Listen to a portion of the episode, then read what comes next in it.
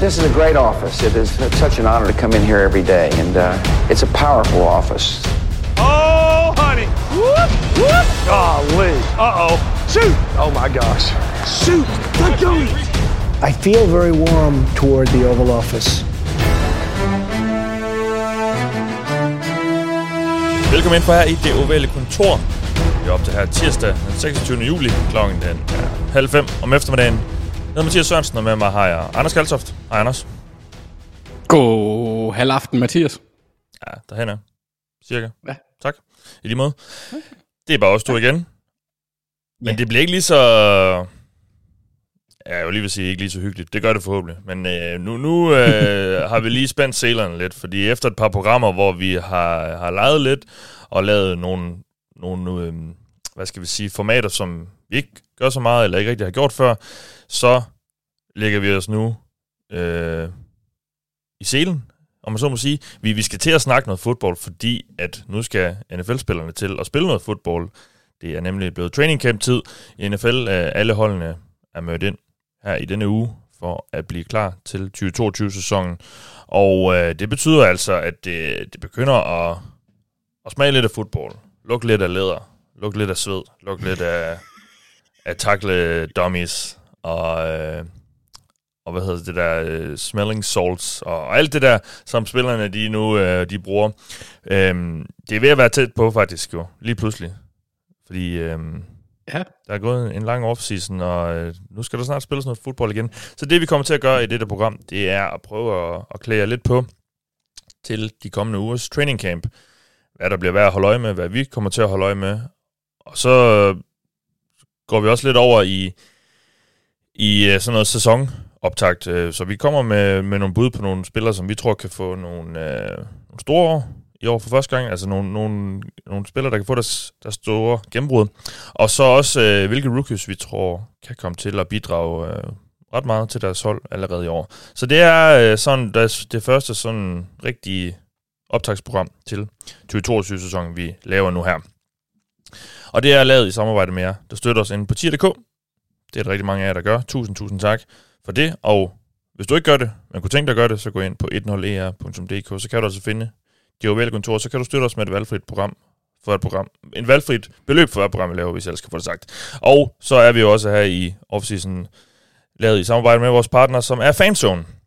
Og nu begynder NFL-sæsonen jo at nærme sig, hvis du sidder og tænker, hvad, jeg skal da have noget merch, jeg skal have noget, øh, jeg skal have en trøje, jeg skal have en kop, jeg skal have en eller anden øh, sjov gadget med mit hold, så gå ind på Fanzone, fordi det er Danmarks nye NFL-merch-butik, som du kan finde på den hjemmeside, der hedder fanzone.store, S-T-O-R-E, Fanzone, det er lige ud af landvejen, F-A-N-Z-O-N-E, og det er altså .store, og øhm, det er altså, øhm, der er noget for, for en hver smag, han har sagt, og for et hvert hold, så uanset hvem du holder med, så kan du altså finde noget, der passer lige til dig, inde på fanzone.store, og øhm, det vi også gør sammen med Fanzone her i offseason, det er jo at belønne jer derude, der er med til at skabe det her rigtig, rigtig fede NFL sammenhold eller samme øh, fællesskab, som vi jo har i Danmark, øh, det her NFL-community.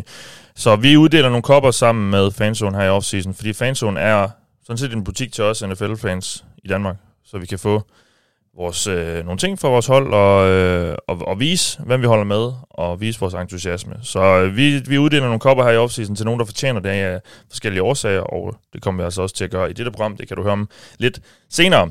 Vi har også lige et punkt på nyhedsrunden, fordi der blev uddelt en masse penge, siden vi sidst har siddet der. Kyler Murray, han har fået en ny kontrakt. Og øh, det var egentlig lidt en no-brainer, Anders. Efter en, øh, Jo. en, føl- en følgetong her i offseason.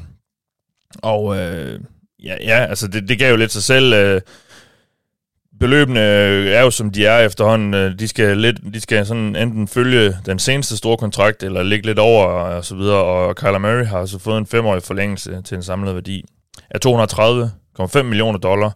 Hvor ja, det, er jo, det er jo nogle tal, der minder rigtig meget om det, Deshaun Watson fik. Men hvor øh, hele Deshaun Watsons kontrakt så er garanteret, så er 160 millioner af Kylers kontrakt garanteret. Det vil altså sige lidt over en milliard danske kroner, hvis man omregner det. Alligevel, og det er altså noget, altså det, det er simpelthen noget af det mest mærkværdige, jeg nogensinde nærmest har, har hørt om Mm. i NFL. Fordi her mandag, det vil sige i går, i forhold til hvornår vi optager, der kommer det frem, at der i den her meget, meget store kontrakt, som Kyler Murray har underskrevet, der er der simpelthen en, en klausul om, at han skal, øh, han skal forberede sig på at gøre sit arbejde. Det er simpelthen skrevet ind, Cardinals, at han øh, for at opfylde sin kontrakt skal studere fire timer hver uge på egen hånd, altså sin, deres kommende modstandere. Simpelthen kigge på, øh, på game tape og så videre. Øh, jamen, jeg, jeg, altså, jeg, jeg ved nærmest ikke, hvad jeg skal sige til det, Anders. Hvad, hvad tænkte du, da du læste det her? Øh, jeg, jeg opdagede det, da jeg så dit opslag i morges. øh, det tænkte jeg, det var vanvittigt.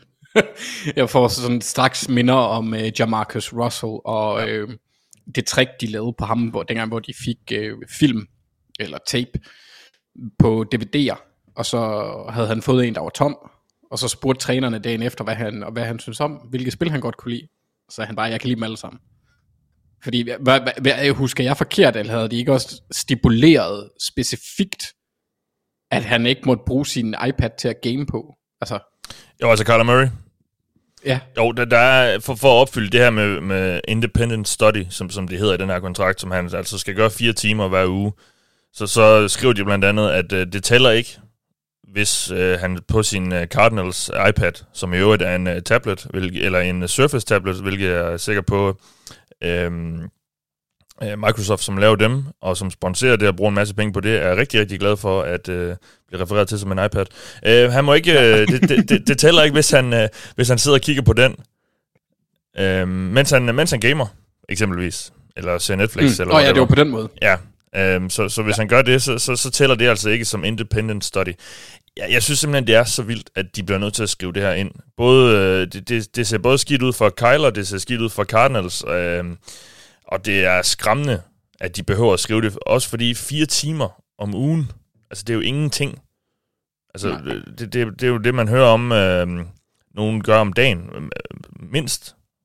Nogle quarterbacks, altså top quarterbacksene at de skal skrive det her ind, det synes jeg simpelthen er, er vildt, og jeg kan godt forstå, hvis nogle Cardinals-fans, de sidder og hiver sig lidt i skægget over det her, og tænker, hvad, hvad, hvad, hvad, hvad foregår der? Altså, jeg synes, det, det er helt vildt. Ja, jeg synes også, det er, jeg, jeg tror også, vi er kommet ind i et eksempel på, det der med next man up skal være den dyreste betal, eller bedst betalte. Fordi Kyler har han gjort sig fortjent til den kontrakt, han har lige nu? Nej, ikke i nærheden. Ikke i nærheden af det. Altså, Nej, men han skulle forlænges, jo. kan man sige. Altså, det, det, Ja, altså... Valget fra Cardinals altså, side var, han... ja, valg, valget fra Cardinals side var jo inde og, og gøre det her, eller, eller starte forfra igen.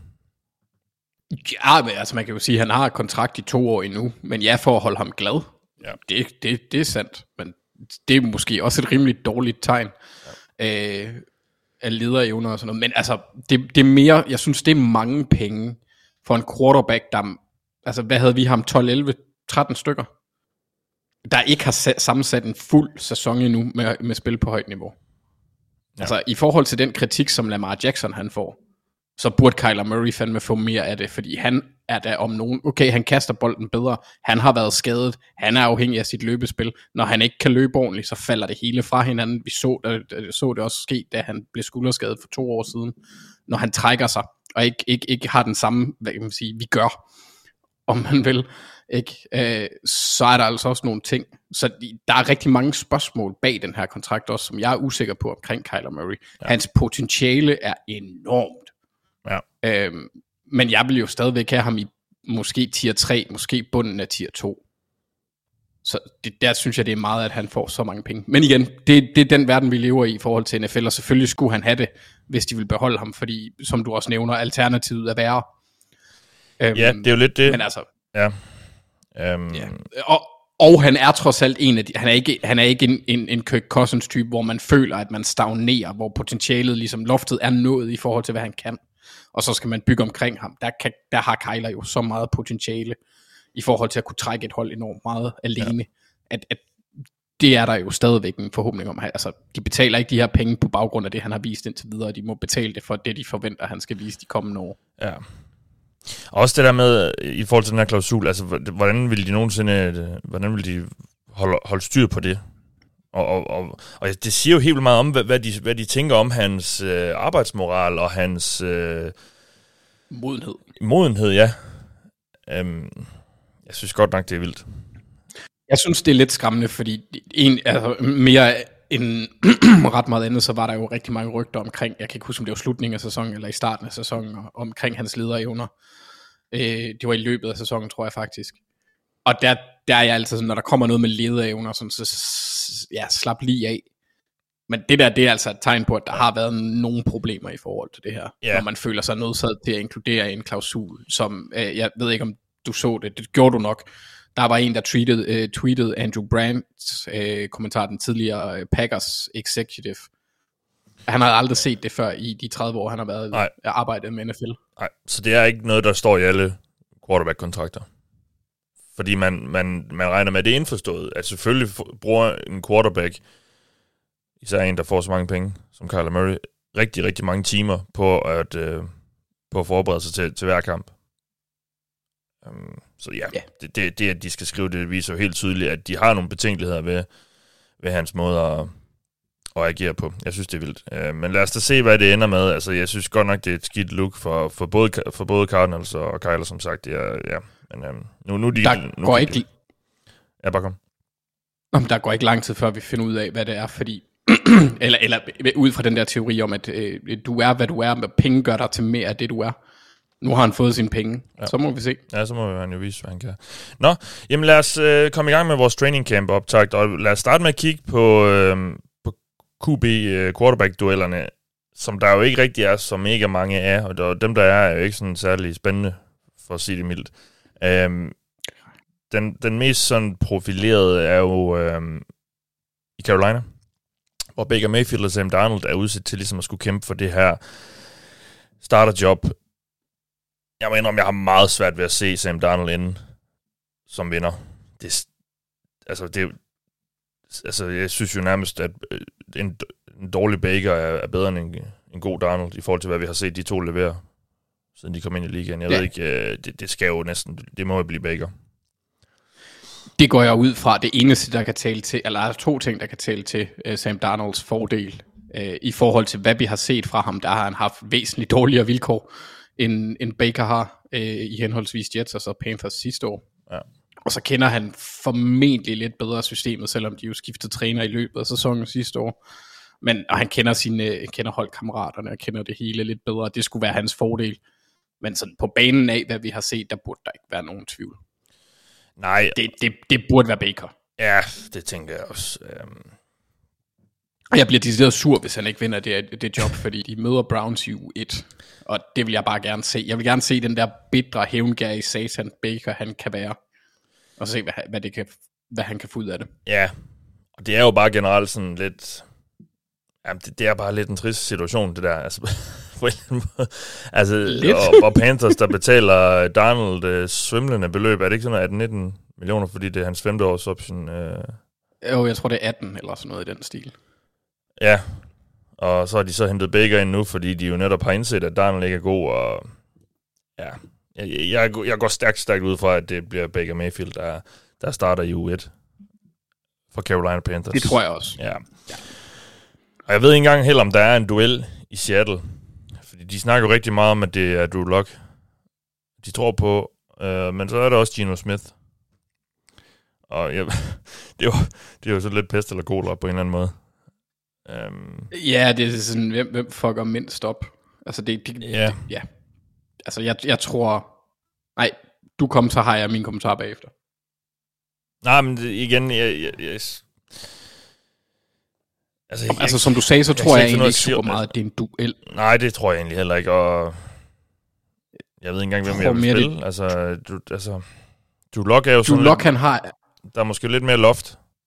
Altså, ja, og så passer hans spillestil også mere ind til det, Pete Carroll gerne vil med at løbe bolden og kaste dybt. Der, der Gino har en lidt mere vis arm end, end Drew Lock. Ja, det er det. det, er det. Um, men det er jo... Ja, jeg tror, vi har også snakket lidt om Seahawks. Det, det ser jo ikke... Det er godt nok ikke særlig spændende i år. Nej, det, jeg tror, også, det, det jeg tror sådan, også, at det bliver Drew Lock, indtil han ikke kan. Ja. Altså indtil han viser, at han ikke er dygtig nok. Ja, ja, ja. Og de skal jo på en eller anden måde også, de, jeg ved ikke, om de er tvunget til at spille ham, men altså det, det var jo ligesom ham, de fik i den her Russell Wilson-handel. Selvfølgelig ikke med henblik på, at han skulle erstatte Wilson en til en, for det kan han jo ikke, men altså, nu var det jo ligesom ham, de fik med i den handel. Så, så på en eller anden måde er de jo nærmest også lidt nødt til at, at bruge ham, for, for at vise, at de også har fået noget ud af, af at sende deres stjerne quarterback væk. Um, ja, så, så der, der tror jeg også, det, det må næsten blive Drew Lock. Men mindre de bare går helt konservativt og siger, okay, vi, vi Gino Smith, det så egentlig okay ud, da han, kom, da han var på banen øh, sidste år. Og det er lidt mere sikkert måske, og ja, ja, men det holdt op. Så bliver det også en lang sæson i Seattle. Det tror jeg uanset hvad. Ja, det tror jeg egentlig også. Øh, og så er der sådan lidt sådan nogle, øh, et par hold, som har hentet nogle rookies, men som også har nogle, øh, nogle veteraner, som de måske er ok trygge ved at lade spille. I, I Atlanta er det jo selvfølgelig Desmond Ritter, der er kommet ind, og som måske, måske ikke skal udfordre Marcus Mariota. Og jeg ved ikke engang helt, hvad jeg vil foretrække. Uh, Ritter blev meget nævnt, i hvert fald af flere, som, som, en, som en ret NFL-klar quarterback i draften i år. Og, og Mariota er jo bare heller ikke super spændende. Jeg ved ikke engang, altså, bør de ikke næsten bare kaste Ritter for løverne, eller hvad? Jeg vil, jeg vil umiddelbart give Mariota en, et par kampe, for lige at se, hvordan den offensive linje ser ud. Øhm, I forhold til, om den bare er hullet som en si på højre siden, for eksempel. Altså Chris Lindstrom og øh, Jake Matthews er fine spillere. Øhm, men altså, vi så bare, det Jalen Mayfield sidste år var en eklatant fiasko, ja. og Caleb McGarry har også været skuffende. Så der er, nogle, der er nogle spørgsmålstegn på linjen, der vil gøre mig en kende nervøs i forhold til at sende en ung spiller ind som Desmond Ritter, fordi hvis det er sådan, han får øh, rigtig mange slag, så har vi set fortilfælde, hvor det bare gør en mega talentfuld quarterback til et kæmpe bust. Ja. Øh, for, for, altså øh, David Carr er den, er den klassiske, en, en spiller som Tim Couch fra 1999, der blev taget af expansion-holdet Browns første sæson, øh, var også øh, rimelig udsat, mm. og hans karriere levede heller ikke op til det, han havde i college. Øh, kom så selvfølgelig også fra et, et, et, et, øh, et rimelig åbent angreb, hvis jeg husker rigtigt, hos Kentucky. Um, men either way, så vil jeg, jeg vil lige satse på veteranen først, for at se, hvad det egentlig er, er jeg har foran mig. Uh, men når han bliver skadet, hvilket han gør, så kommer Desmond Ritter jo nok ind. Jeg synes faktisk, den mest interessante af alle dem, vi har nævnt indtil videre, næsten er den næste. Ja, fordi det eneste hold, der tog en quarterback i første runde, det var Pittsburgh Steelers i Kenny Pickett. Og øh, inden, for inden da havde de jo hentet Mitch uh, Trubisky, fordi Ben Roethlisberger jo stoppet karrieren. Og øh, ja, det blev spændende at se. Altså, som jeg har forstået det lidt øh, på Thijs, så, så tror jeg, hans forventning var, at, at Trubisky nok ville starte sæsonen som første quarterback. Men at Pickett jo på et eller andet tidspunkt vil han, er det næsten uundgåeligt. Han, han, må, han må komme på banen i år, tænker jeg. Øh, men, men det bliver spændende at se, om han allerede kan for training camp kan, kan udfordre Trubisky. Og, altså, det, det er jo unægteligt noget mere spændende med Kenny Pickett end, end Mitch Trubisky. Det, det må det næsten blive jo. Så, så spørgsmålet er, om, om Mike Tomlin vil lade sig friste af, af, hvad han måske får at se for rookien her i år. Hvad, hvad, hvad tror du på det? Altså, jeg, jeg, tror, jeg tror egentlig på det, du siger, Thijs har sagt, er, at, at hen er det, men man kan, man, kan, man kan tænke lidt om Steelers igen har de samme problem som Falcons med den offensive linje, kan godt være et spørgsmålstegn. Dan Moore var, mm-hmm, og, og hvad hedder Chukwumo og Korafor, jeg tror deres højre tackle, det er jo alle sammen er ret unge, uprøvede kræfter, der har gjort det sådan okay, men inde i midten er jeg lidt mere i tvivl. Men ja. jeg kan bare heller ikke rigtig se, hvad de kan tabe ved at sætte Pickett på banen. Han er jo ikke en ung quarterback, mm. som sådan. Og det, det er han, men han, han kom jo, hvad var han, en fifth year senior eller sådan noget. Så altså, jo hurtigere han kan komme på banen, og det vil, det vil nu også bekymre mig en lille bitte smule, hvis han ikke var, var mere, altså ikke var klar til at spille for dem, ikke var klar til at slå Trubisky. Ja. Øhm, nej, han er 24, så han er stadigvæk yngre end Joe Burrow. Ja, nu. Jeg ved det ikke. Det er det, eneste, jeg, det er det eneste, jeg kan svine Joe Burrow med, det er, at han er yngre eller ældre end Lamar Jackson. Det, det er sådan ja, ja. det eneste ting, jeg har, der er negativt omkring ham. Ja, ja, ja. Men nej, jeg, jeg vil også sige, at han burde komme ind. Ja. Ja, det, det tænker jeg da også. Han, men, men jeg kunne måske også godt forestille mig, at Tomlin er lidt konservativ med det. Altså, netop lige, fordi han er rookie, lige vil lade ja. Trubisky starte sæsonen ud. Men, men det bliver spændende at se, og, og uh, og hvis Pickett bare viser sig at være klar for, for starten af training camp og ser godt ud, så er det da ikke utænkeligt. Nej, det er et af de mere spændende hold at følge, for det bliver jo også første gang i uh, Tomlins karriere, at han skal starte en ny quarterback. Ikke, at der ja. ikke er, er på grund af et par kampe, hvor Ben han, uh, ja, det ved jeg ikke, ja. uh, har skadet albuen ved at onanere for lidt. Sådan nogle ting.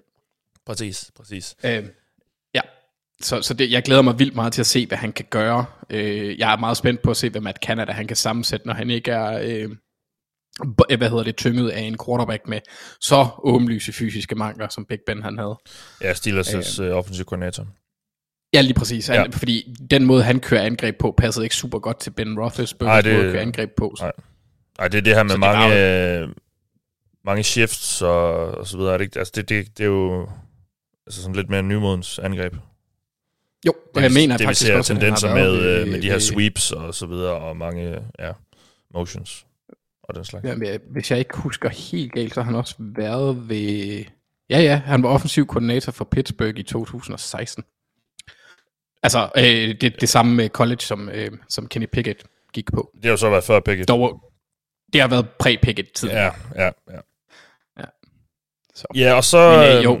Ja, altså, der, der er jo ikke rigtig så mange flere øh, QB-dueller her i training camp. Men så er der jo spørgsmål om, om Jimmy G, Jimmy Garoppolo, der står og lurer lidt i kulissen, og, og kunne han komme ind på et eller andet hold, og måske øhm, ruske lidt op i tingene? Det er jo, det er jo, det, det er jo sådan den, der, der kan opstå lidt. Øhm, ellers er det jo, har, har de fleste hold jo en plan med deres quarterbacks, øh, enten fordi de er helt 100% sikre på, at de har den rigtige spiller, eller fordi de er ved at bygge noget op med en eller anden. Øhm.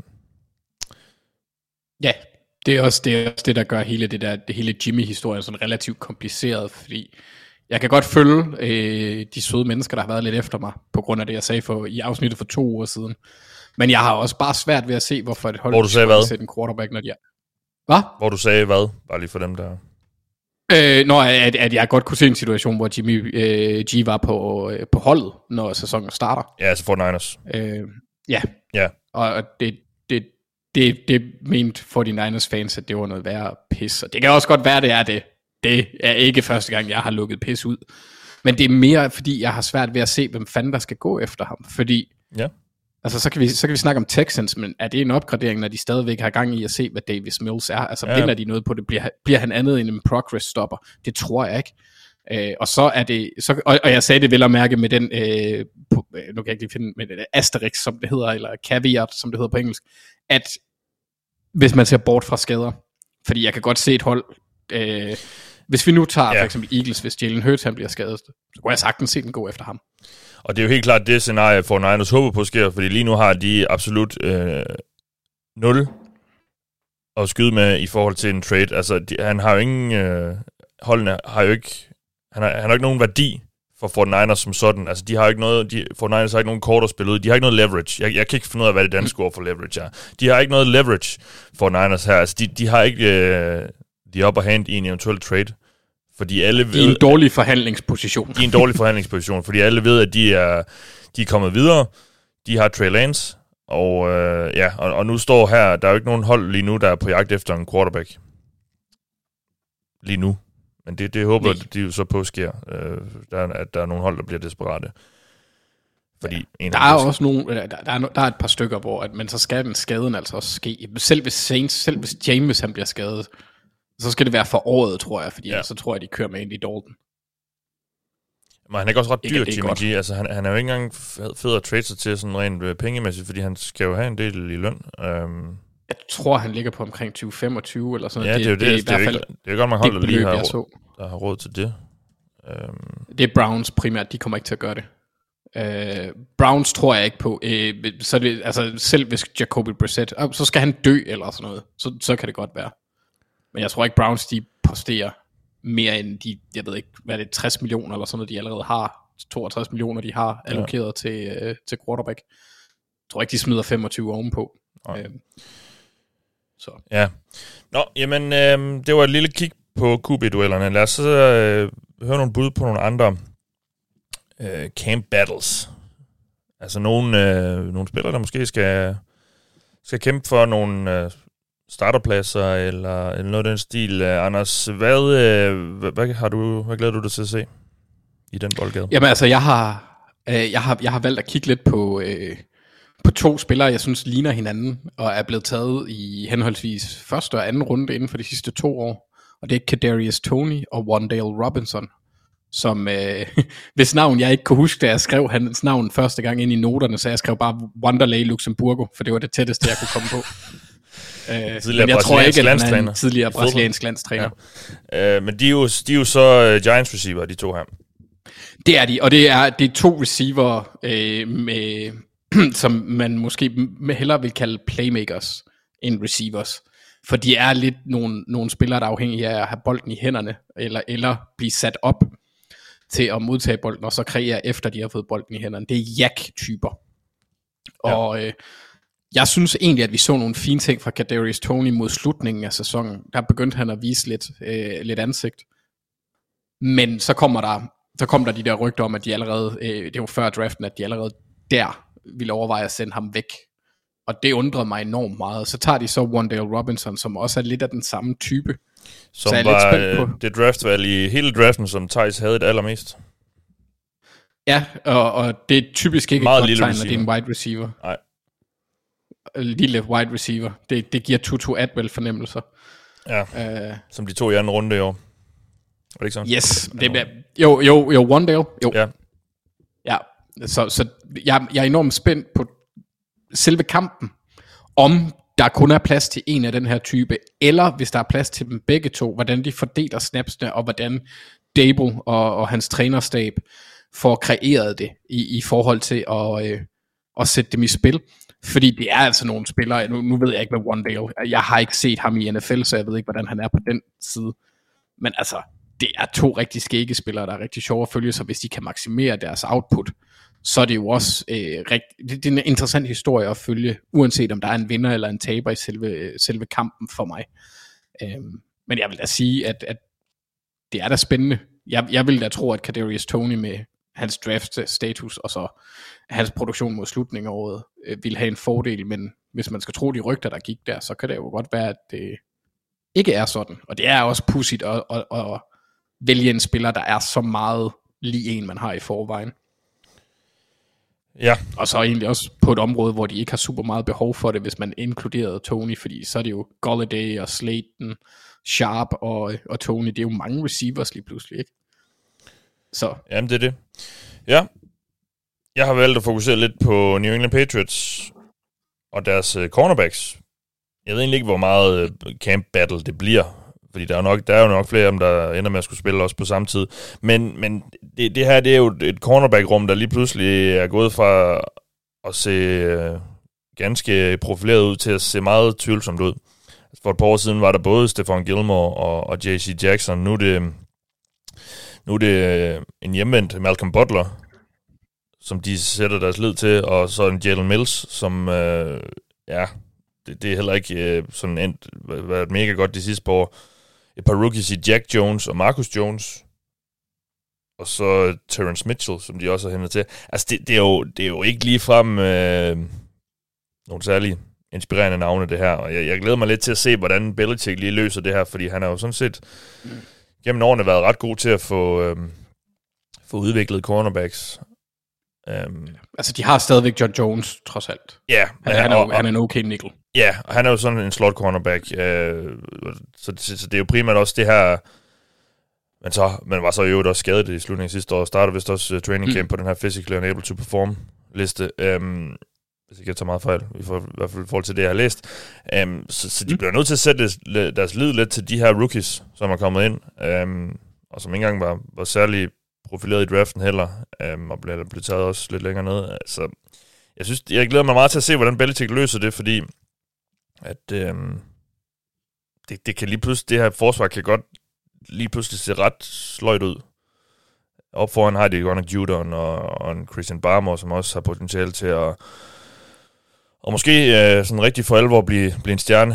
Um, men, men jeg er sådan lidt ja. nervøs for det. Altså sådan, jeg synes, det er jo ikke, ja, det er ikke imponerende navn, så, så de bliver nødt til virkelig at, at håbe på at kunne få noget ud af de her cornerbacks. Um, det er lidt Ja, og så...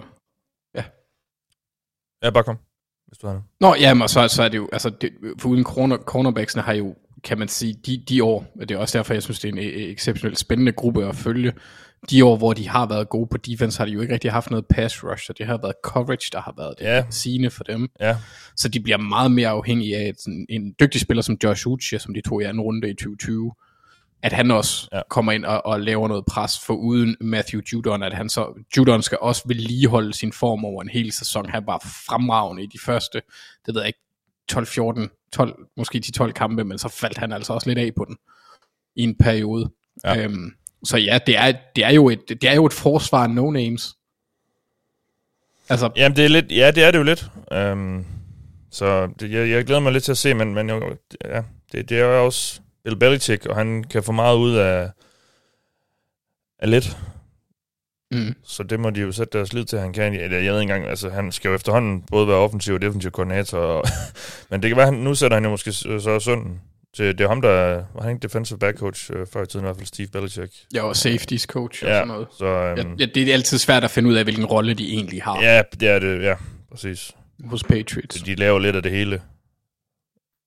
Virkelig lidt. Ja, og så er Patriots er også underlige. Det er ligesom i år med offensiv øh, positionstræner, at de, sådan, de troller lidt, synes jeg. Altså, der er jo ikke nogen grund til, at de siger, om de siger, at øh, øh, øh, om øh, Patricia eller Judge er offensiv koordinator. Det er der jo ikke nogen grund til. Altså, der er jo ikke nogen, der vinder noget, fordi hvem Nej. fanden ved, hvad de kunne finde på offensivt. Ja.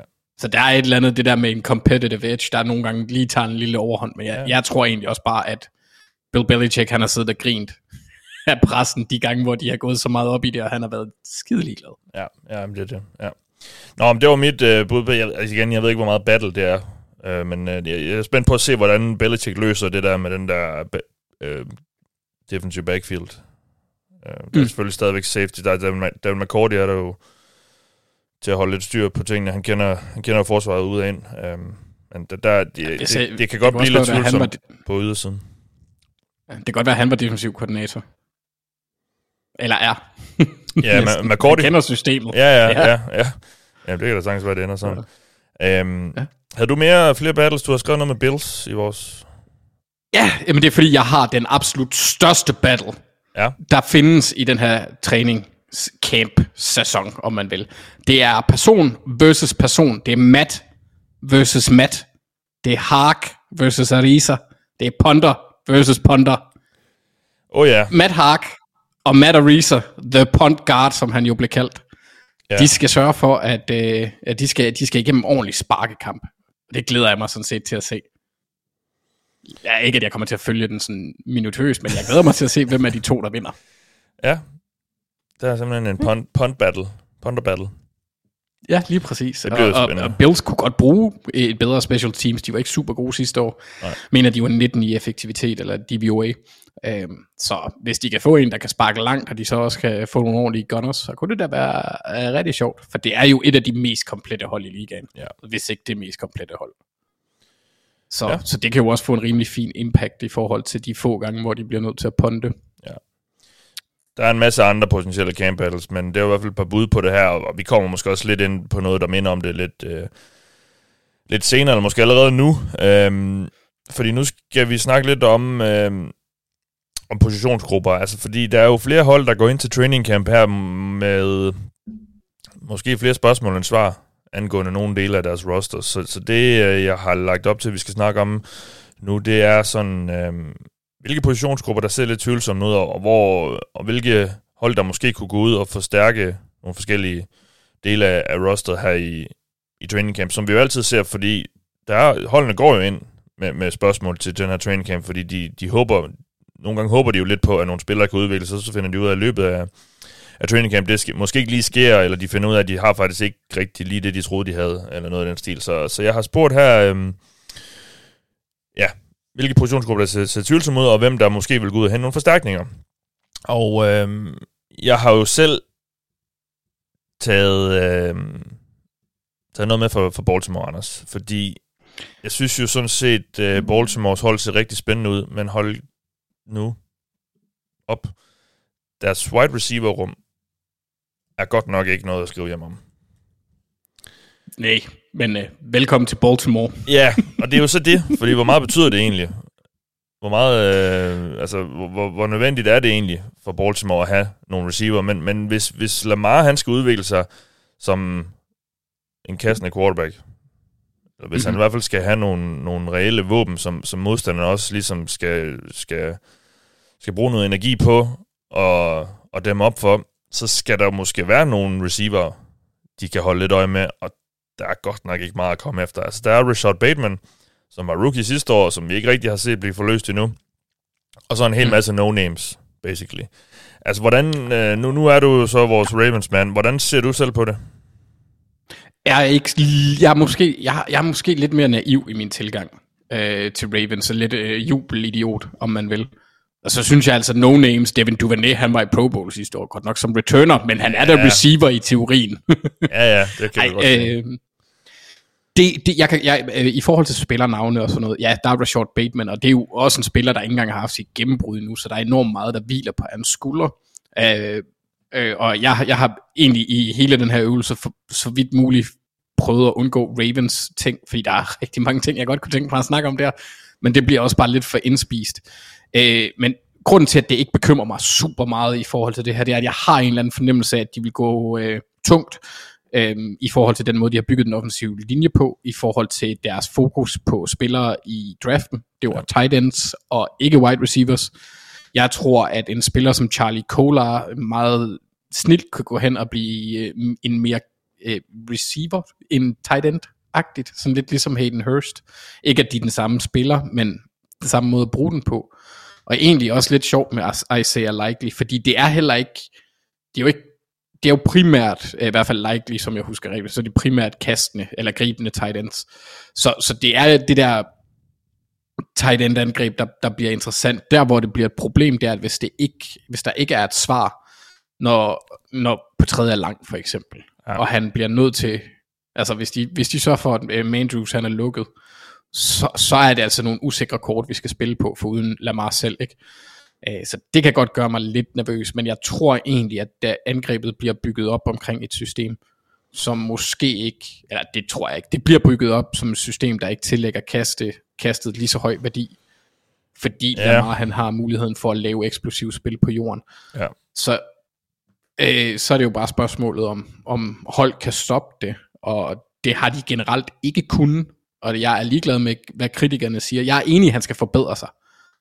Men, motherfuckers, sorry, han har tabt to gange i playoffs, og ellers har han vundet, jeg ved ikke, hvor mange kampe, baseret på, at han er fucking vild, og hans hold er, er rimelig godt. Så jeg synes også, at man skal tage det med et græns salt. Nogle, det der med, at han kan, han kan ikke vinde man kan se nogle gange, hvor det giver problemer. Altså for eksempel yeah. mod Titans, han havde jo 508 yards offense selv. Problemet var, at han lavede turnovers. Så det er jo ikke noget med at kaste. Jo, det har det. Men det har noget med beslutninger at gøre, så det er ikke noget med materialet, han kaster til. Øhm, så nej. jeg er ikke sådan super... Undskyld, det var en lang en. Jeg er ikke super bekymret, nej. men jeg forstår godt, at, at, at folk kigger den vej. Jamen, det oh, igen, og så vil jeg lige sige, ja. der, er, de, der er en interessant spiller, en der hedder Makai Polk, som var en undrafted free agent, der havde over 1000 yards receiving, godt nok ved et spread offense, men, eller et air raid offense for Missouri, men det var, øh, det, var, det var ikke kun sådan, han fik sine yards. Han har over 1000 yards i SEC, hvor at der er altså nogle rimelig gode, rimelig ja. gode cornerbacks også. Ja. Så der er noget potentiale, men som du siger, det er no names og Rashad. Ja, men det er jo lidt det, og altså, jeg ville bare tænke, hvorfor ikke lige have et, et navn eller to mere, sådan så man måske kunne fjerne lidt fokus fra, fra løbeangrebet. Uh, mm. Ja. ja. Altså, jeg har også set nogen nævne Julio, ja, nok fordi han er det, er det største det, navn, der stadigvæk er frit. Ja, der er Julio Jones og Will Fuller. Odell er jo egentlig også ja. free agent. Han kommer så nok ikke lige til at spille, i hvert fald i starten af sæsonen. Jeg tror heller ikke, at det er et angreb, som wide receivers Nej. rigtig gerne vil til. Jeg kunne Nej. godt forestille mig sådan en som Julio måske, fordi han kommer til at være på et limited snap count alligevel. Ja. Øhm, så, men, men ja. jeg tror bare ikke, han synes... har ret meget tilbage i tanken, så det, det, det vil ja. jeg ikke have. Men det er også fordi, jeg har sådan lidt taget et udgangspunkt og kigge på nogle hold, som jeg mås, altså, måske kunne, kunne komme, øh, komme rimelig langt, og, og så se, altså, hvor er der måske nogle svagheder, og det skinner bare meget, det stikker meget ud det her, den ja. her receivergruppe. Men igen, det er, jo, det, er jo, det er jo igennem flere år nu, at de ikke rigtig for alvor sådan har, har puttet nævneværdige ressourcer ind i, ind i wide ja, receiver. Ja, 1996. Ja. Det, er, det er ved at være noget tid. det skal, Ja, så øhm, det var derfor, Men jeg, jeg lige tog den med. det. Ja. Ja. Hvad, øh, hvem har du fokus på?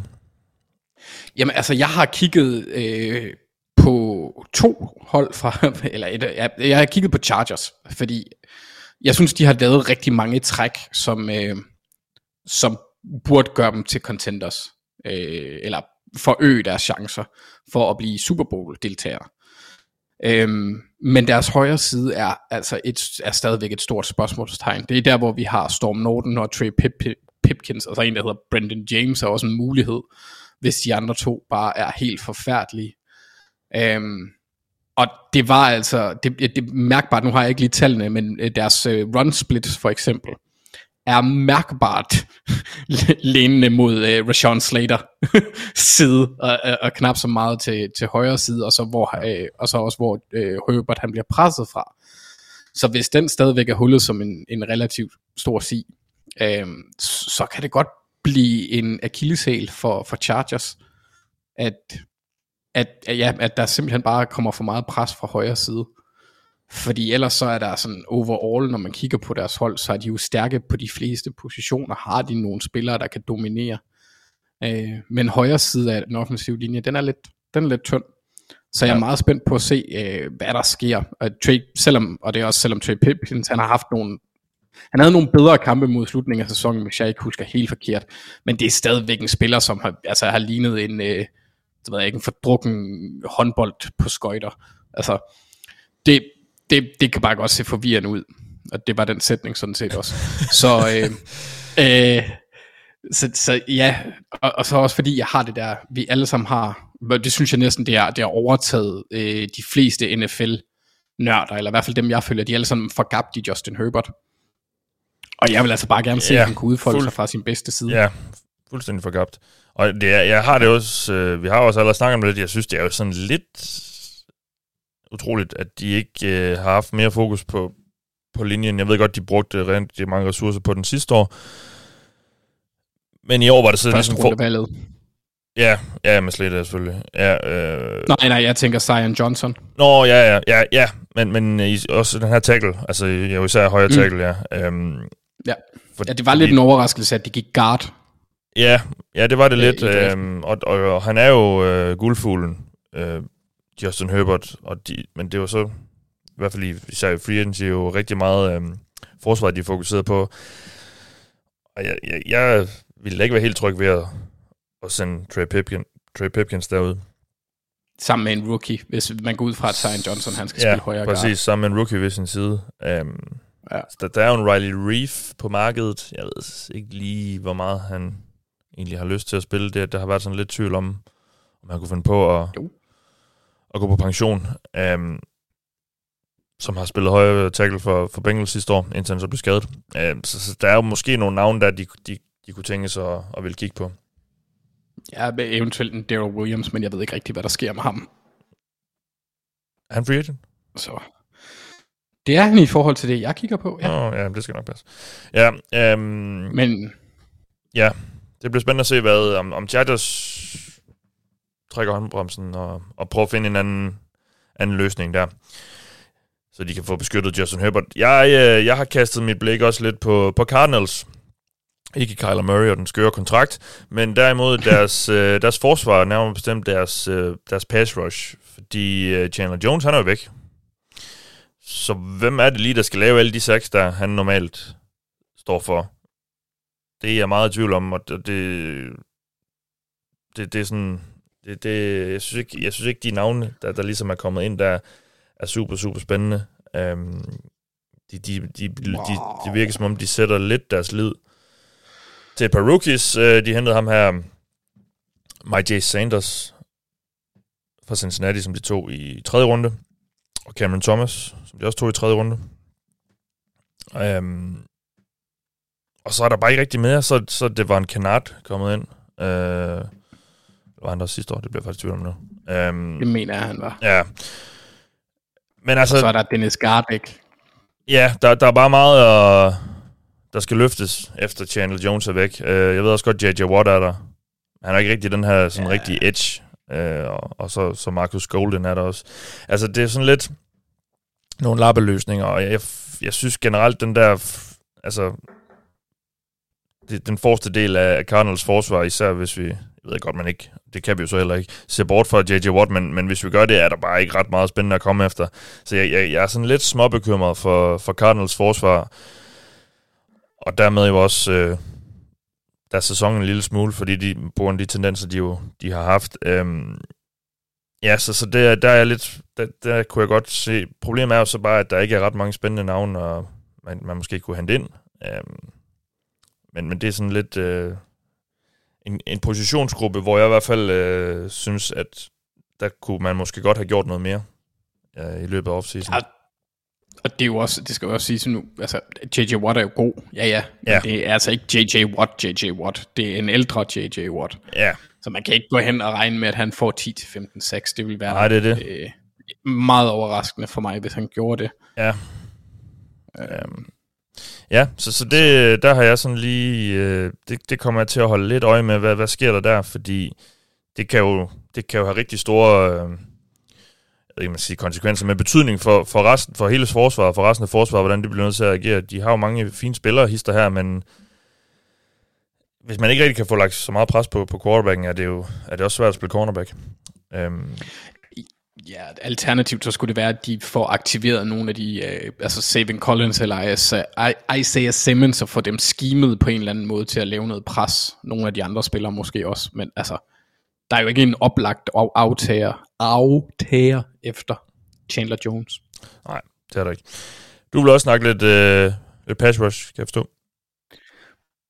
Ja, øhm, og det er jo egentlig fordi, jeg synes, at det har været et problem i noget tid. Øh, det har været så vildt på, jeg, jeg, jeg tænker på Chiefs edge-gruppe. Og det var jo så stort et problem, at de faktisk halvdelen af, eller spilte halvdelen af sæsonen, eller spilte halvdelen af Chris Jones' sæson, på at lade ham spille end i stedet for, for øh, defensive tackle. Ja. Og det var mærkbart, at det var en forskel. Jeg synes, at Frank Clark er vanvittigt overvurderet øh, i forhold til, hvad man snakker om ham. Han har haft en god playoff-sæson, dengang de vandt Super Bowl, men ellers er han næh, og i forhold til, for at være hvad, helt ærlig. Og i forhold til, hvad han bliver betalt. Lige præcis. Ja, ja, ja, ja. Han er en god spiller, uden tvivl, men han er ikke en top rusher. Det er nej, han altså nej, nej, nej. Øh, nu siger jeg det som om, at, at jeg forventer, at han hører det. og apropos, um, øh, ja, nå, undskyld, nu snakker vi lige højere talt før. Ryder Reef, han har lige skrevet med Bears. Så han er ja. ja. Ja, nå, ja. back to regular scheduled programming. Ja, han hader bare at vinde. Ja, tydeligvis. Det var derfor, han skrev for, det var derfor, han skrev for Bengals. Ja. Øh, så ja, øh, men, altså, der, der ligger bare et enormt stort pres på vores allesammens yndlingsgræker i, i George Kalaftos, eller ja. Joros. Ja. Øhm, fordi bagved, bagved, hvis du ser bort fra, hvis vi tager Kalaftis og Frank Clark, så er det spillere som Joshua Kendo, der var et fjerde rundevalg i 21, Shalik Calhoun, der var et misset, øh, jeg ved ikke engang, om han blev valgt, eller om han blev undrafted øh, hos 49ers, den tidligere Baylor Edge, hvis jeg ikke tager helt fejl, eller så var det Michigan State, en af de to. Og så er det Malik Herring, Mike Dana, altså det er spillere, man ikke ved, hvem er. Øh, hvis man mindre man er inkarneret Chiefs-fan, ja, ja. Øhm, deres, deres, samtidig med, at deres secondary også er okay. Jeg, jeg vil, jeg, altså, Rashard Fenton er fin, og jeg synes også, at Legere Sneed er, er, er okay, øh, god. Men så, mange, så, så, så, så skal de stadigvæk have en som DeAndre Baker og Lonnie Johnson til at, til at præstere. Så selvfølgelig rookie Trent McDuffie, ham vil jeg ikke sige noget under, og ham kan jeg rigtig godt lide. Men der er bare rigtig mange ting, der, hvor det her manglende pass rush skal gå ind og gøre det rigtig svært for en gruppe, der måske ikke er den stærkeste. Ikke at den er lige så svag som sidste år, men den er heller ikke så stærk. Og det får jo så også en, en effekt, som, øh, som kan gå hen og blive et problem, når de møder, øh, hvis vi får en gentagelse, kan man sige, af Bills Chiefs-kampen, hvor at det virkelig bliver et, øh, ja, et, et, et, et shootout af karat, at de ikke, øh, de ikke rigtig har den spiller, der kan gå ind og lægge det afgørende pres. De har ikke Brandon Graham, udover Chris Jones selvfølgelig, der kan gå ind og, og få Tom Brady til at smide bolden i jorden. Altså ja. den der type spil. Ja. Der ser jeg ikke en klar aftager. Og så er det sådan set lige meget, at deres linebackergruppe er delicious. men, men lige på edge, der synes jeg godt nok, at der mangler noget sovs. Ja. Og sådan set også nogle kartofler. De har nok Siggy, men det kan man ikke få for meget af. Det kan man faktisk ikke, nej. Nej, nej. Vi er ikke færdige med at snakke Chiefs endnu, men inden vi, øh, vi gør det lidt mere, hvis jeg skal, hvordan skal jeg sige det, inden, inden vi fortsætter med at gøre det, så, så kan vi lige tage en afstikker, fordi nu skal vi lige have, have uddelt en kop. Og det gør vi jo altså sammen med Fanzone, som øh, vi sammen med øh, hylder de danske NFL-fans her i offseason, fordi øh, det synes vi, der er rigtig god grund til at gøre, fordi der er et rigtig fedt NFL-community her i Danmark. Så det vi jo har øh, åbnet døren for, at man kan, det er, at man kan nominere enten sig selv eller en anden til at, øh, at få en kop. Øh, det bliver så nok formentlig med, med ens yndlingshold. Øh, inden for fanzone. Og øh, det, hvis man synes, man øh, fortjener det af den ene eller anden årsag, så kan man altså nominere sig selv øh, eller en anden. Øhm, og i denne uge øh, skal, vi, skal vi hylde nogle af dem, som øh, sørger for, at vi kan blive ved med at have et godt NFL-community, fordi den person, øh, som er vinderen af denne uges kop, det er Torben Salling. Og han har, øh, han har skrevet, at øh, han er ved at uddanne en ny generation af NFL-nørder, og han lokker dem, øh, han lokker dem med øh, popcorn og hygge hver søndag klokken øh, 7. Og så skriver han, at kakao er der eget NFL-krus oveni, vil måske være den sidste domino-brik. Og det vil vi gerne støtte lidt op om, Torben. Så du er altså vinderen af, af en kop. Og det er jo det, der er lidt sjovt ved, øh, ved NFL, fordi det har jo ikke været så mange år i Danmark, om man så må sige. Altså, det er jo ikke rigtig i hvert fald ikke blevet vist. Det er jo det, det er blevet i, i 20-25 år nu. Så, så det er jo sådan, nu, nu, er nu er vi måske ved at ramme ind i sådan en generation af NFL-fans, som, som måske faktisk er vokset op med det. Det er, det er ikke rigtigt. Jeg begyndte at se det som, ja, hvad var jeg, 14-15-årig, eller sådan noget, den sidste 13-14 år, tror jeg faktisk, jeg var. Øhm, og, og skulle ligesom tage det til mig og, og lære at holde, at holde af det på en eller anden måde. Øhm, modsat amerikanerne, som jo får det ind med modermælken. Øhm, så det vil vi altså gerne hylde her, Torben. Så tillykke til dig. Øhm, og jeg ved ikke, jeg synes jo, det er... Ja, hvad siger du? Jeg vil bare lige rose, øh, rose Torben for hans øh, Avi ind på Twitter, der er øh, den famøse fiktuelle kicker fra Ace Ventura, Ray Finkel. Ja, så, så han bare skrevet Cody Parkey nedenunder, så jeg, jeg ved ikke, om der er noget dobbelt doink ind over der. Åh, oh, ja, okay. Jamen, det kan det sagtens være. Øhm, jeg synes, det er sjovt. Jeg har nogle nevøer, som er sådan... Øh, som, øh, som jo så er ved at vokse op med NFL, fordi deres far, som er min bror, han, øh, han ser det hver søndag, og det, det er jo sjovt at, at, sådan, at, at høre, hvordan, hvad, hvad de synes om det. De, øh, fordi de, de, er sådan, de ser det selvfølgelig ikke lige så meget som måske som, som fodbold, og der, der er tidspunkterne for kampene jo også lidt imod, men øh, det, det er sjovt at se øh, dem, der sådan er ved at vokse op med det, og dem bliver der forhåbentlig en, en del af, og, og, og der fortsætter med at blive det. Så det er altså også det, vi, vi bidrager lidt til forhåbentlig her. Øh, så tillykke til dig, Torben. Vi får sat dig i forbindelse med, øh, med Emil fra Fanzone, og så øh, får han sørget for, at der kommer en kop afsted til dig, eller måske til din søn eller datter, eller hvem det nu er, du, du prøver at opdrage til at følge med i NFL.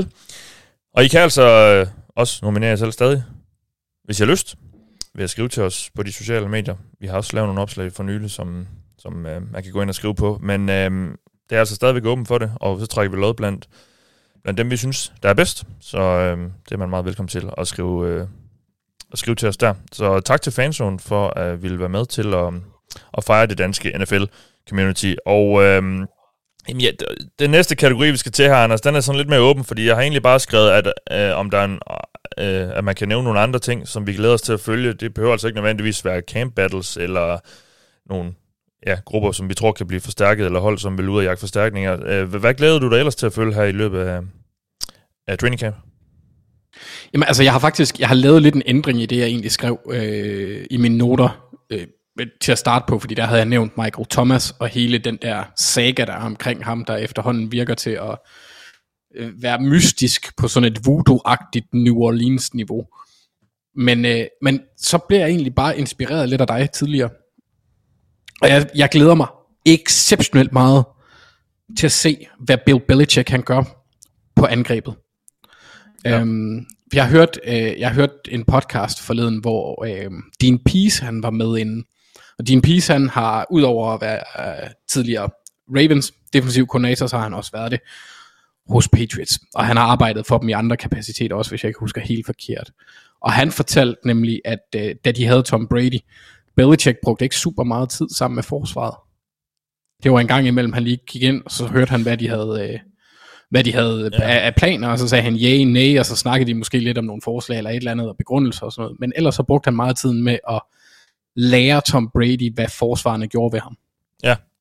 Og det er altså også en, altså det kan godt være, at han er udpræget defensiv træner, men hvis en type, som er mere, øh, hvad kan man sige, mentalt funderet, skal vinde med sit hoved, som Mac Jones jo er, så kan den indflydelse altså godt gå ind og blive massiv, og, ja. og man skal ikke undervurdere hans, hans evner, hvilket jeg godt kan lidt, fordi vi jo sådan, jeg har i hvert fald kørt lidt død i det, eller ven, jeg har vendet mig til, at han bare er ufattelig dygtig. Ja, Belichick. Så, så sådan man, ja, lige præcis. Ik- ikke, ikke Mac Jones. Det vender jeg mig ikke til, øh, før han bliver det. Øhm, og han er også ufattelig dygtig, men det er jo sådan sammenlignet med os, er han. ufattelig, ja. og mange andre. Ja, ja. Ja, men i forhold til toppen af NFL, nej. Der er, men, men på trænersiden, der er Belichick jo en ener, men jeg, er- jeg, jeg, jeg er spændt på at se, hvor meget ansvar han tager for angrebet, og hvordan, hvis han tager meget ansvar, hvordan det udformer sig. Hvad er det geniale geni af en mands tanke, hvis han skal innovere eller skabe noget, øh, noget spændende på angrebet? Ja. Fordi han har jo heller ikke rigtig den der kapacitet, der var der før. Altså, hvad jeg vil sige, Josh McDaniels, jeg går ikke, jeg er ikke et sekund i tvivl om, at Bill Belichick, han har haft sidste ord på alt. Men det er ikke den, det er ikke det, han har ikke den, de, dem der er der nu, de træner der er der nu, har ikke samme sådan umf, om man vil, som, som McDaniels havde. Så jeg, jeg, jeg er bare spændt på at se, hvordan det, det udfolder sig. Og så hvis det går skide godt, hvilken spade af en ejer, der så hyrer Joe Judge eller Matt Patricia, fordi de har gjort noget på angrebet. Øh, næste år. ja. Så øh, så det, det synes jeg er. Øh, jamen, Patriots er generelt bare blevet et rigtig spændende hold, også nu hvor jeg ikke er nødsaget til at have dem, fordi de er så gode. Ja, jeg er enig. Um, ja, vi har snakket lidt om Jimmy G, så, så jeg, ja, det vil ikke bruge, altså, jeg, jeg er spændt på at se, hvor han ender, fordi det, det eller om, og, om han, om han ender et sted, hvor han skal være øh, sådan frelseren, eller, hvor, eller om han bliver sådan en eller anden luksusbackup et eller andet sted. Det, det er jeg bare spændt på at se, hvad, hvad hele den der følgetong ender med. Øhm, nå, så, så i stedet vil jeg, vil jeg snakke lidt mere om, om som sagt, øh, Chiefs, men også Packers. Øhm, og jeg har egentlig skrevet deres wide receiver situation, fordi det er jo, det er jo begge hold, som har mistet deres helt store stjerne receiver, og øh, sådan jo ikke, ja, og det kan man jo heller ikke helt, men, men ikke har, har erstattet dem sådan en til en, og igen, det, det er jo så også svært, når det er Tyreek Hill og det var en Adams, vi snakker om her. Øhm, Mm-hmm. og, og måske er det egentlig, sådan, vi kan også brede den måske lidt mere ud og generelt bare sige, jeg er spændt på at se, hvordan deres angreb kommer til at se ud i år. Og det er måske ikke rigtig sådan noget, vi helt øh, kan få de helt tydelige svar på her i training camp, men jeg, jeg er spændt på at se, hvordan, hvordan øh, Patrick Mahomes og Aaron Rodgers ligesom øh, kommer til at tilpasse sig de, de her nye situationer, hvor de skal undvære øh, to af deres øh, største våben. Især, især i, øh, i Chiefs, som jo altså, som har haft han, den her kæmpe, kæmpe trussel i Tyreek Hill med hans fart osv. Hvordan kommer de til at, at tilpasse det her angreb nu? Fordi det er nogle lidt andre typer. Jeg ved godt, de stadig har en Nicole Hartman, som også er den her speedster, og Sky Moore er kommet ind, og men, men Juju er også kommet ind, og, og sådan noget. Altså, jeg, jeg glæder mig rigtig meget til at se, hvordan om Chiefs' angreb ændrer sig, hvordan det kommer til at se ud fremover, hvordan de kommer til at fordele, øh, hvordan Mahomes kommer til at fordele øh, boldene osv. Øh, og det samme jo så også i, i Packers, hvor, øh, hvor Aaron Rodgers' øh, bedste ven jo, hvilket han så måske ikke alligevel var, men, men altså, det var en Adams fik jo simpelthen så mange targets, øhm, og hvem skal have dem nu?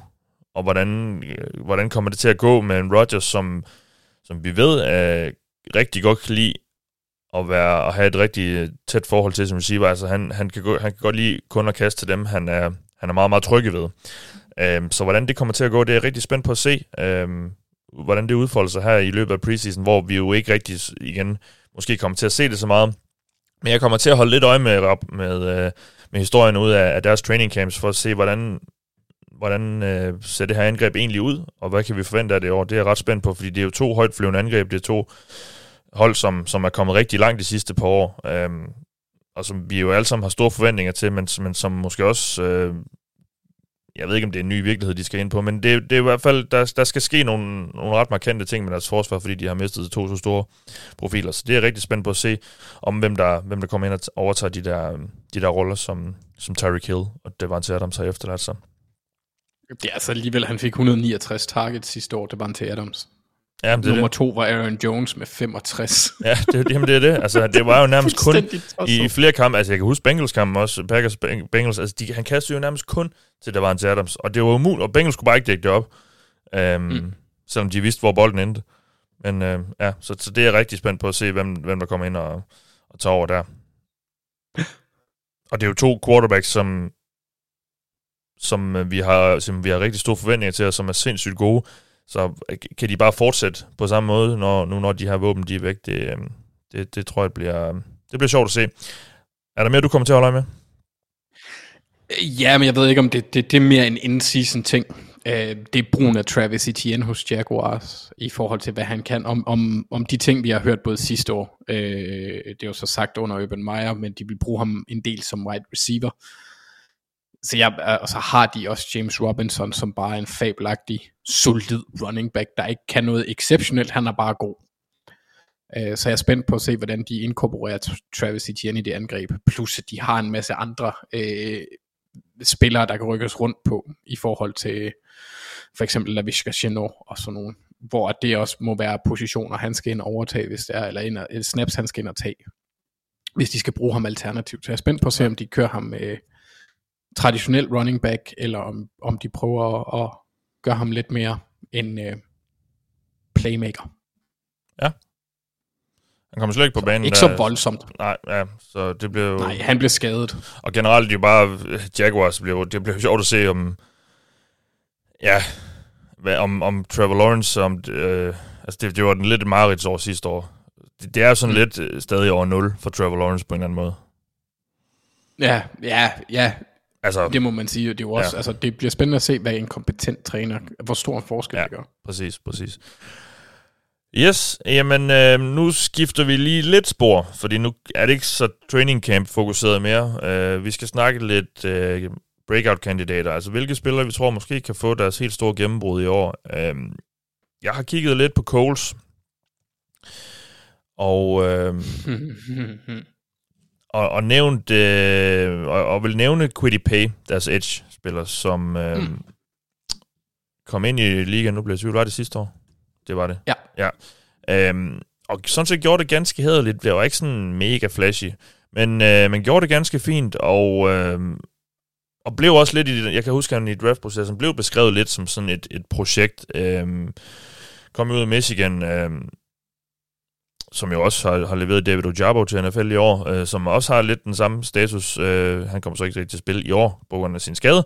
Men, øh, men Quiddy Pay har jeg lidt forventninger til, fordi at... Øh, jeg synes, han spiller på en ganske hederlig linje. Han har det Forrest Buckner ved siden af sig, og på den anden edge er der også Yannick Ngakwe, som måske kan tage lidt opmærksomhed. Så jeg tror godt sådan en som Quiddy Pay, hvis han begynder at få rigtig styr på sine øh, sin moves i NFL, kunne, øh, kunne, kunne være sådan en, som, som kommer til at ligge i den sjove ende af, af de her sacklister og pressurelister.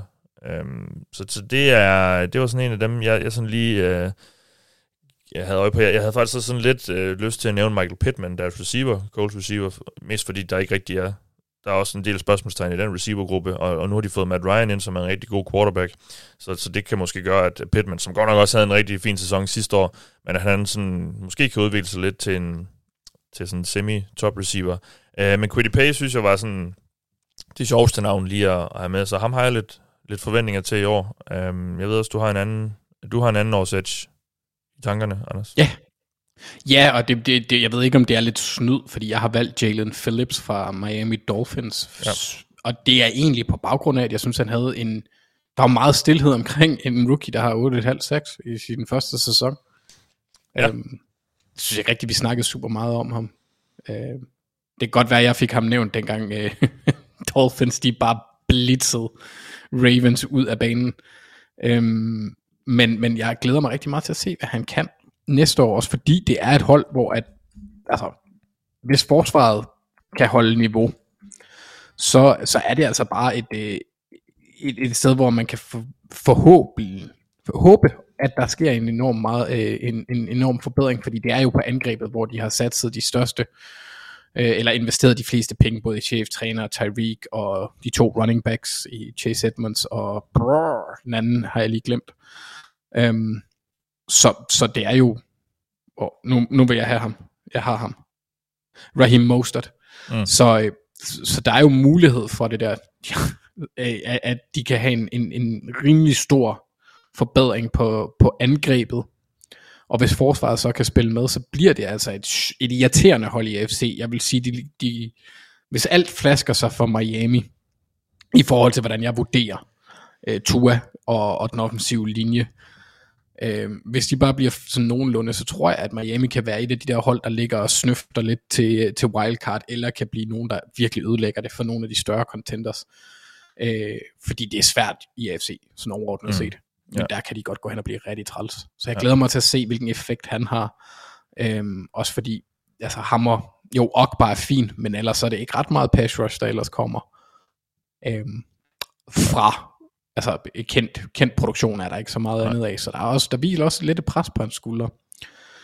Så, men ja. jeg, jeg forestiller mig, at han, han slår igennem øh, med mindre, ja, altså han undgik skader, og det var egentlig hans store sp- spørgsmål sidste år, jeg mener, det var hjernerystelser blandt andet.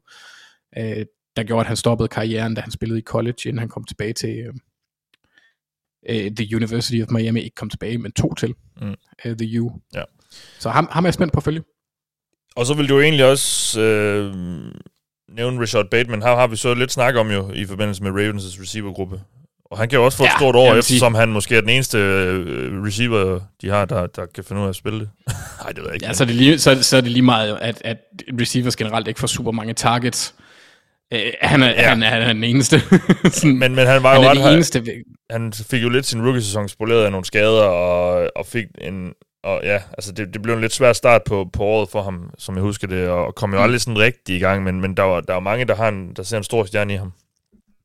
Og han havde nogle gode, altså han har aldrig været inde, og han var ikke, altså okay, det skal også, Jamen, det jeg, mener med, tage det der med, ja, Ja, men jeg skal, jeg skal også bare lige acceptere, at det kommer fra en mand, der har Jamar Chase. Jamen, jeg, jamen, nøj, om der gik der nogle uger, før han kom på banen overhovedet, gjorde det ikke det? Jo, jo, men han var skadet. Han blev skadet i uh, jamen, det, det, jamen, det er det, jeg mener. Altså, det, det, det, blev, altså, det blev sådan lidt... Uh, altså, ja, han fik ikke den nemmeste start ah.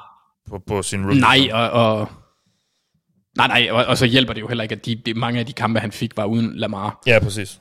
Uh, men, men han kan score. Han har scoret et touchdown, og det gjorde han mod det, et hold, han gerne må score rigtig mange touchdowns imod øh, fremover også.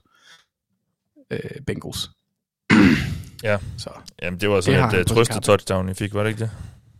Og oh, jeg er rimelig sikker på, at vi ikke var i nærheden af vinde. Jeg kan ikke engang huske det. Men det var Ej, fra Josh Johnson, stryge, så jeg tænker... I fik rimelig mange stryg af, af Bengals sidste år. Ja, ja, ja, Jamar Chase generelt. Ja, ja han var, han var et based. Men, men nej, Rashad Bateman for, forventer jeg øh, komme op øh, og få en, en, en breakthrough-sæson. Jeg var også, altså, jeg er, øh, måske er det kun Nate Tice, der elsker ham mere, eller der var ja. mere vild med ham inden draften. Øh, jeg var, han var mit første draft crush det år, og så glemte jeg ham lidt, fordi jeg, jeg, jeg kom væk fra det. Han er, han, er, han er en spændende spiller, der kan rigtig mange af de ting. Han har de værktøjer, vi har brug for. Det er ikke en Marquise Brown, vi har brug for. Han har brug for, øh, Lamar har brug for en, han kan stole på, og en, der kan rykke, øh, hvad hedder det?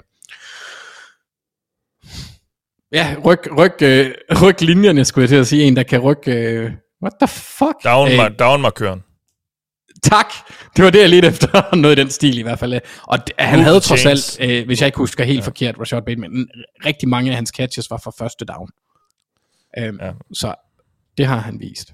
Move men, men så heller ikke mere om ham. Nej, nej, nej for mig af. Er der flere spil, du vil nævne?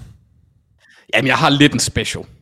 Ja. Øhm, fordi jeg synes ikke, at vi kan gå ind til en sæson, uden at der er en her i det ovale kontor. Der nævner Irv Smith Jr. som en uh, mulig breakout-spiller.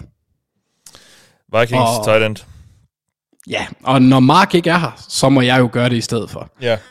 Øhm, så altså, hans bedste sæson var også den seneste, han spillede i. Og det var, ja, han var jo skadet det hele sidste år, så det var i coronasæsonen. Og han har kun startet syv kampe øh, i begge hans sæsoner. Men det man så kunne se i 2020, det var, at han, han overgik øh, den aldrende Kyle Rudolph i targets. Men samtidig så synes jeg også, altså han er en rigtig spændende spiller, som hvis jeg kigger på ham som tight end, hvad er det, 600 yards, måske 800 yards, så er det en breakthrough for mit vedkommende. Mm. Det, der kan tale lidt imod ham, det er, at han er nummer 4 våben på Vikings roster. Jeg tror, at Jeffy og Thielen og Cook bliver nummer 1, ja, ja. 2 og 3. Ja. Så hvis han er frisk efter sin skade, så er der en mulighed for, at, øh, at han kan det. Og vi har også tidligere set Kirk Cousins kast til, til tight ends, dengang han havde Jordan Reed for en kort stund i DC. Øhm, så der er en mulighed her, og jeg er spændt på, hvordan øh, Kevin O'Connell han har det med tight ends, for hos, øh, da han var ved, ved DC, øh, Washington og Rams, der var det altså ikke voldsomt. Nej, det er ikke, øh, det er ikke, øh, det er ikke angreb, der er store forbrugere af, af targets til, til tight ends. Mm, Nej, og så er det også derfor, jeg kommer bag et breakout for Smith, som jeg nævnte før. Er det, ja. er det, kommer han nord 800 yards, eller er det måske mere, at han bliver en red zone trussel, der scorer touchdowns, hvor han kunne komme op på en 8-10 stykker måske. Så, så vil jeg sige, hvis han ryger over 800 yards, eller han får en 8-10 touchdowns, så er det en, et breakthrough af karat. Ja, jeg har også en, øh, en fyr med, som, som griber bolde. Og uh. øh, ja, det er Jared Judy. Som jeg, uh. som jeg stadigvæk sådan lidt sidder og venter på, ja, får sit gennembrud. Og det er så det, jeg tror måske, der kan komme i år. Jeg ved godt, han havde sådan set en ganske fin rookie-sæson. 856 yards, tre touchdowns, kun, kun øh, 52 catches. Sidste år øh, var der sådan nogle skader, der spolerede lidt for ham, og øh, jeg, jeg, jeg, jeg sidder sådan lidt igen stadigvæk og, og venter på, fordi øh, at han, han, han sådan virkelig går amok, fordi jeg synes egentlig, han, altså han var jo en del af den her øh, 2020 receiver-overgang, hvor der var rigtig mange øh, store navne. Der var den her trio af receiver, der blev taget ret tidligt. Henry Rocks, og så, øh, og så Judy, og så C.D. Lamb. Og så, det var så også året, hvor, hvor Justin Jefferson kom ind i ligaen. Og det er jo lidt Lamb og Jefferson, der sådan har, har stjålet rampelyset lidt. Øh, Rocks også, øh, altså, så helt forkerte årsager, eller andre årsager. Um, men Judy tror jeg på, godt kan, kan få et stort år. Øh, nu er det jo Russell Wilson, der er hans quarterback. Og øh, det, det kan måske gøre, at han sådan rigtig kan blive forløst for alvor. Nu bliver det spændende at se, hvad det her indgreb, hvordan det kommer til at se ud. Um, det, der så måske taler lidt imod det, det er jo, at der er rigtig mange gode receiver i Broncos. Cortland Sutton er der, Tim Patrick. Men Judy øh, kan måske være ham her øh, lidt sådan Russell Wilsons øh, sikkerhedsfyr til at gribe bolde, fordi han er den her smooth øh, ruteløber, der måske sådan kan, kan få lidt flere af de her korte kast, eller øh, korte ruter, og så, og så måske øh, gøre noget med, med bolden derfor. Så jeg er lidt spændt på at se Jerry Judy, hvad, hvad det kan blive til for ham, fordi øh, jeg, så, jeg var sådan set ret vild med ham i draften der, og, og ja, han virker sådan en ret komplet receiver for mig. Um, jeg ved ikke, jeg får sådan lidt Jamar Chase-vibes med ham måske, men Øh, det, det, det, tror jeg, det tror jeg, det kunne blive rigtig sjovt, og, og generelt bare Broncos' øh, angreb bliver, bliver spændende at følge nu her med, med Russell Wilson som, som quarterback. Um, så, så jeg tror, øh, jeg tror Judy godt kunne få et stort år. Ja, så det bliver spændende at se om, øh, fordi, og det, det ret mig endelig, hvis jeg tager fejl, men Judy han er en rimelig all-round spiller, også der går ind over midten og sådan noget. Ja, det er det, ja. Og Russell, han, er, han, han kan ikke lide at kaste ind over midten. Nej, nej, men det, det kan være, at han bliver tvunget til at gøre det nu. Ja. Ja, jamen, og det, det, er jo, det, det kan jo være, at det vil tilføje til hans arsenal, for ja. nu har han faktisk en, altså, en spiller, der også er farlig ind over midten, der ikke kun kan løbe dybt. Eller det, Tyler Lockett kan meget mere end det, selvfølgelig kan han det. Men ja, det var det, det primære fokus for dem, det var at ramme ham dybt, når de brugte ham. Ja, ja, præcis. Ja. Ham. Så det er spørgsmålet at se, hvad, hvad Nathaniel Hackett han kan, han kan få ud af Russell, og om det er Russell eller Pete, der gjorde, at de spillede på den måde. Ja, ja, ja. ja Judy er spændende at følge. Han, ja. han, er, han er et, en vigtig ingrediens i den ligning. Jamen netop, jeg tror, altså, det, det er måske det, der kan give Russell en ekstra dimension i hans kastespil. Um, at han har en fyr som, som Jerry Judy. Nå, så øh, lad os lige prøve at snakke lidt om nogle rookies, som øh, vi tror allerede i år kan få stor betydning for deres hold, og, og jeg har skrevet, at vi sådan helst skal prøve at undgå de helt oplagte navne, fordi det er klart, topspillerne, som bliver taget af de dårlige hold, kommer nok til at, at gøre en vis forskel for dem, så, så, så det, er sådan, det, er jo, det er jo lidt nemt at sige dem, så jeg har, jeg har som sagt lagt op til, at, at vi sådan skal prøve at finde nogle navne, som, øh, som ikke lige ligger lige til, til, øh, til højrebenet. Øh, Anders, hvem har du, øh, hvem har du kigget på? Men den første, jeg kiggede på, det var, øh, det var Kair Ilum, og, og jeg var lidt en, en, en fræk laban, fordi han var jo et første rundevalg, og han blev ja, taget, hvad ja, var det, nummer 23? Ja.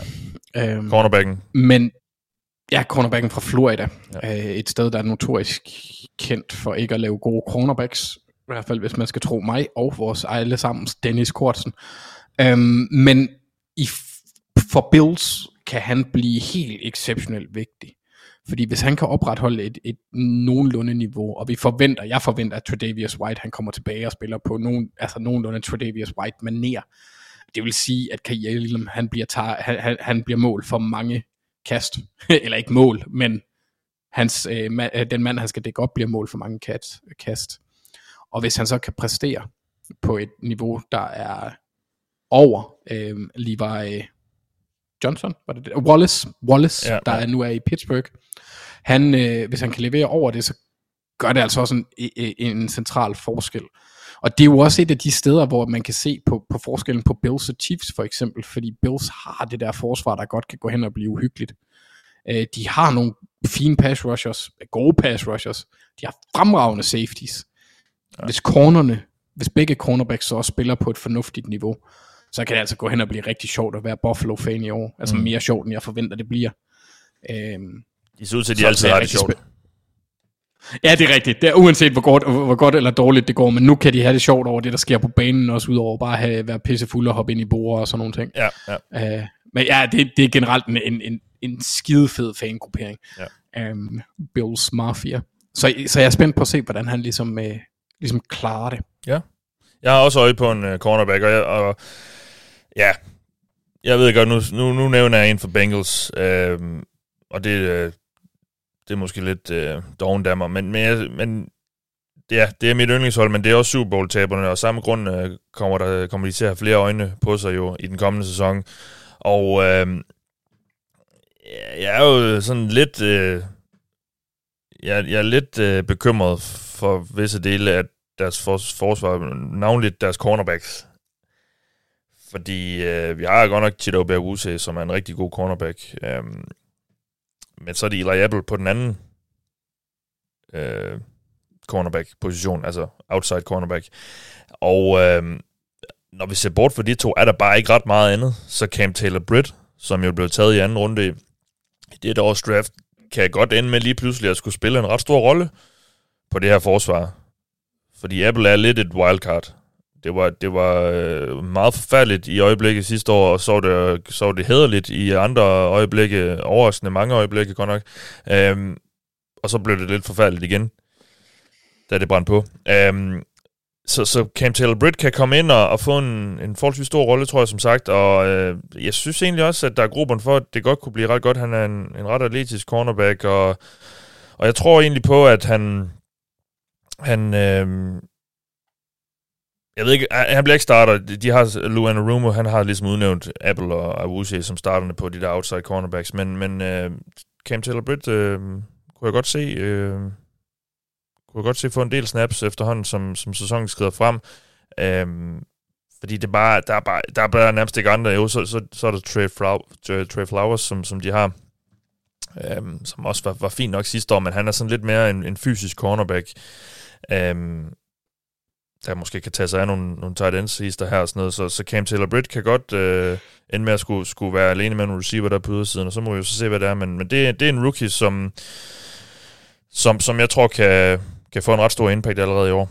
Og så, øh, så, har jeg, så har jeg valgt at, at nævne Thijs' Darling, fordi nu er Thijs jo ikke med. Hmm. Men jeg tror, han har nævnt ham her, hvis han, hvis han var. Leo Chanel, linebackeren, som Chiefs tog. Og øh, vi har jo ellers... Ja, vi har snakket rigtig meget om Chiefs, så, så lad mig gøre det kort. Jeg tror, han virker rigtig sjov, Leo Chanel. Og jeg tror, i det her aggressive forsvar, som Chiefs jo kører med under Steve øh, Spagnuolo som defensive coordinator, der kunne han godt blive en, en ret stor playmaker, tror jeg faktisk. Altså, jeg, jeg får sådan lidt... Øh, jeg får lidt, øh, hvad hedder han, Michael Parsons vibes. Ikke at jeg tror, det bliver på det der niveau, og så stor en impact. Men, men Leo Chanel tror jeg godt kan blive øh, en spiller, som, som kan... Øh, ind på nogle highlight tapes i den her sæson. Uh, han, uh, han er en rigtig sjov spiller. Uh, ikke en traditionel sådan opdækningslinebacker jo, men, men uh, en spiller, der er sådan lidt en wrecking ball, der bliver sendt på nogle blitzes og så videre. Så jeg tror godt, han kunne, han kunne ende med at spille en rolle på det her Chiefs forsvar, som jo, som jo satte sig lidt på, på de store spil. Uh, hister her, og satser lidt på deres playmakers. Så, så det er en fyr, jeg vil, øh, jeg vil holde øje med i år, Leo Chanel. Du har en mere, Ja. Anders? Ja, ja, ja jeg, jeg vil også lige sige, jeg tror også, at Leo Chanel, han bliver, han bliver sjov at se. Ja. Øh, så måske lidt mere en Shaquille Leonard-agtig mentalitet, han har. Shaquille Leonard, ja. Og hvem er det så, ja. til, sidder du måske og tænker? Det er Darius Leonard. Ja. Coach linebackeren, som lige pludselig har fundet ud af, at han faktisk gerne vil kalde Shaquille Leonard. Fordi det er hans mellemnavn. Angiveligt noget, han er, ble, er blevet kaldt siden barnsben, så virkelig underligt, at han ikke har sagt det fra start af. Ja, Jeg forstår ikke, hvad Ja. det er. Det er ligesom med, med Tyrod, der bare hed Tyrod i, jeg ved ikke, hvor mange år indtil han sagde, "Ej, det er faktisk ikke det, jeg hedder. ja, ja. Det, det, det er meget underligt. Ja. Men øh, Den- ja, han er ikke rookie. Og han Nej. er lidt skadet. Den sidste, jeg har, Ja. det er ham, du leder efter. Det er uh, White, uh, running back fra, fra Buccaneers, um, som de tog i, oh, jeg vil gerne sige tredje runde, men jeg tror faktisk, det var fjerde, hvis jeg ikke tager helt fejl. Um, men nej, det var sgu tredje. Woo! Han, øh, ham tror jeg går hen og bliver rigtig interessant, også fordi at øh, ballondyr Leonard øh, er dukket op i ballondyrs form. Han vejede angiveligt næsten 40 pund mere, end han spillede under sidste år. Leonard Fournette, ja. Ja. Ja. Så og han, har, han, har, han har selv været ude og joke med det, så jeg ved ikke, hvor alvorligt man skal tage den del. Men uanset hvad, så bliver det lidt en running back by committee. Fordi uh, Ronald Jones er der ikke længere, og Rashad White, han, han, han har altså muligheden. Og jeg ved godt, det er billigt at tage en running back. Fordi det er bare dem, der hurtigst kommer til at producere. Men jeg kunne bare godt se ham blive, øh, hold da kæft, blive en af dem, der, der tager, der tager hans, øh, eller der tager et ordentligt, ordentligt skridt og får, noget, får en effekt på det hold, han spiller for. Også fordi det er et contenderhold. Øh, så det er også en, en, en, en sjov rejse, han har været på. Spillet på tre forskellige colleges, på tre forskellige niveauer, så det virker til, at han bare er gået opad og opad og opad. Øh, så jeg er spændt på at se, om han kan slå opad også i, øh, i NFL. Han bliver skæg og, og, og følge på, øh, på den sådan lidt mere, den senere øh, side af, af draften. Hvis man kan kalde tredje runde det. Ja. Men øh, ja, fordi jeg, jeg tænkte, han, jeg har også hørt andre snakke om, at han kunne, han kunne, han kunne blive rigtig spændende. Men nu må, nu må vi se, hvad det, hvad det bliver til, og hvad rigtig spændende bliver for en øh, rookie running back, der øjensynligt kommer til at dele carries med en øh, hurtig elefant, og så en lille gammel mand med det, et ypperligt mustache i Gio Bernard, ja. som også er på, på holdet. Skøn fyr. Ja. Ja. Yes, jamen øh, det var sådan set det for den omgang af det var vel kontor. Vi kom øh, vidt omkring, og øh, ja, så kan vi jo øh, begynde at læse om en masse spillere, der i deres livsform og aldrig har set bedre ud i training camp, og øh, ser ud til, at de får et, et kæmpe år. Der kommer masser af skønne, øh, skønne historier ud fra training camp over de næste par uger. Og så må vi jo sortere i og se, hvad vi tror mest på. Vi skal nok øh, forsøge at tage jer igennem det mest interessante af det frem mod sæsonstart. Og øh, jamen, jeg, jeg synes, det er fedt. Altså, nu, nu ved jeg godt, der har lige været Tour de France, så man skal lige omstille sig lidt, øh, hvis man har fulgt med i det og så videre. Øh, Tour de France kører sådan set stadig, kvinderne gør. Tillykke til, til Cecilie Utrup i øvrigt. Øh, men øh, men nu, nu begynder det at lukke lidt af fodbold igen, og det er super, super fedt, og øh, vi glæder os til at snakke meget mere om det. I den omgang- omgang har du lyttet til mig. Jeg er Mathias Sørensen. Med mig har jeg haft Anders Kaltoft. Tak fordi du lyttede med, og tak til jer, der støtter os på tier.dk. Og tak til Fanzone for at være med os her i offseason. Vi lyttes med.